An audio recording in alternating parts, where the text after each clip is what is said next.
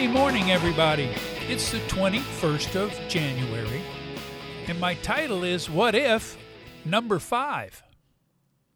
Having grown up playing sports, one thing you always wanted to do is to be aware of what is the score. Now, I've always been highly competitive. My older brothers excelled academically. One went on to become a nuclear engineer, and the other became a dentist.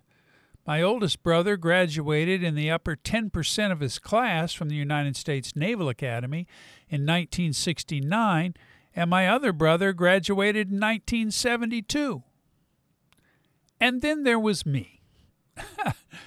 I failed to get accepted into the academy because of my poor eyesight. However, my love was for sports and competition, and I was ruthless.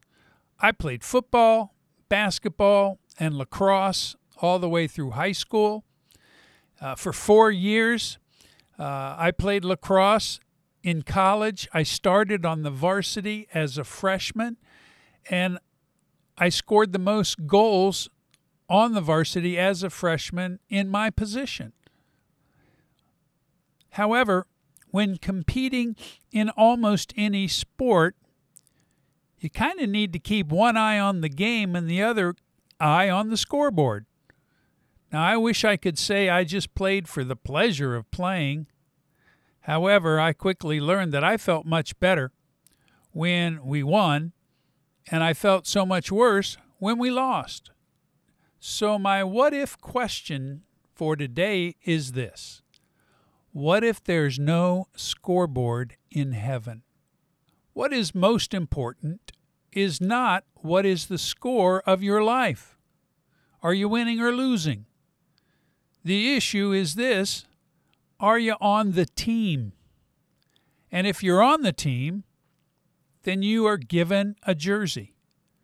Players on the team have jerseys and are supposed to learn the playbook and then go out and run the plays that God gives us.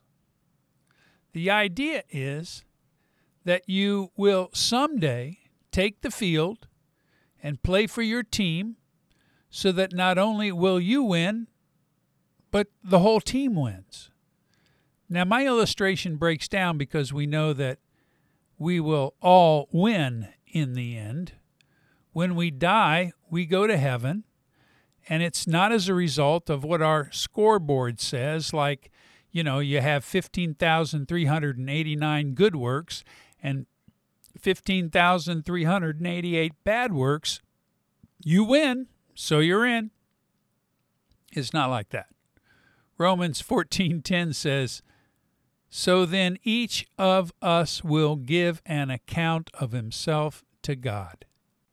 However, the critical thing for us to know is that Christ is not sitting on the great white throne judgment seat for us. He's seated on the Bema seat. That was the seat that the ruler sat on to reward the winners in the Corinthian games. There is no scoreboard, so that if our good deeds are more than our bad deeds, then we're in.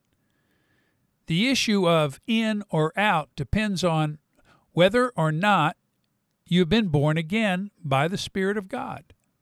That's what happens the moment you realize your need for a Savior and you ask Christ to become your Savior. Up to that point, you did have a scoreboard, and guess what? you were getting the crap beat out of you. And if an act or thought of lust counts against us, then there wouldn't be enough numbers on the scoreboard to register our failures. However, when you accepted Christ, received Him, His death on the cross, and the shedding of His blood to pay the penalty for all your sins, guess what happens? Somebody unplugs the scoreboard, hands you a jersey, and tells you when to show up for practice because you're starting in the next game. Also, there's going to be an awards ceremony where we will be rewarded for the things we've done in our lifetime that brings glory to the Lord. Not who has the biggest church or who preaches the best sermons or who has said, Praise the Lord at every opportunity, but who has helped the most souls through sharing the gospel and helping those who are seriously in need of help, like the lost, the poor, the downtrodden, and even aliens, even illegal aliens, needing a safe place to live and the basic necessities of life. And there are steps where they can take so that they enter our nation legally. And we should accept them and help them. Didn't Jesus also say this? For I was hungry, and you gave me food. I was thirsty, and you gave me drink. I was a stranger, and you welcomed me. I was naked, and you clothed me. I was sick, and you visited me. I was in prison, and you came to me. Then the righteous will answer him, saying, Lord, when did we see you hungry and feed you, or thirsty and give you drink? And when did we see you a stranger and welcome you, or naked and clothe you? And when did we see you sick or in prison and visit you? And the king will answer them, Truly, truly, I say to you, as you did to one of the least of these, my brothers, you did it to me. It seems to me it's a bad thing when we find Christians who want to keep people out of our nation and not give them the opportunity that somewhere along the line, all of our ancestors were given. And didn't Jesus say this? You've heard that it was said, Love your neighbor and hate your enemy. But I tell you, love your enemies and pray for those who persecute you, that you may be children of your Father in heaven. So listen, my friends, there's no scoreboard in heaven, but there's going to be a reward ceremony. God is going to reward us for whatever we have done to glorify Him in our lives. We'll come before our Lord with whatever silver and gold and precious stones, whatever wood, hay, and stubble we have, and not the stubble that you find on your face, but the worthless deeds that you've done on earth. And all of them are going to be tested by fire.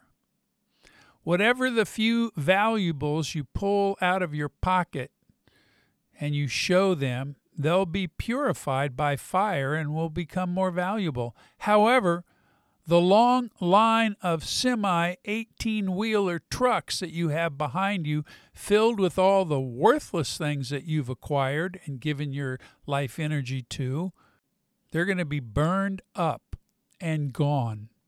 As we're told in 1 Corinthians 3, quote, if the work that anyone has built on the foundation survives, he'll receive a reward.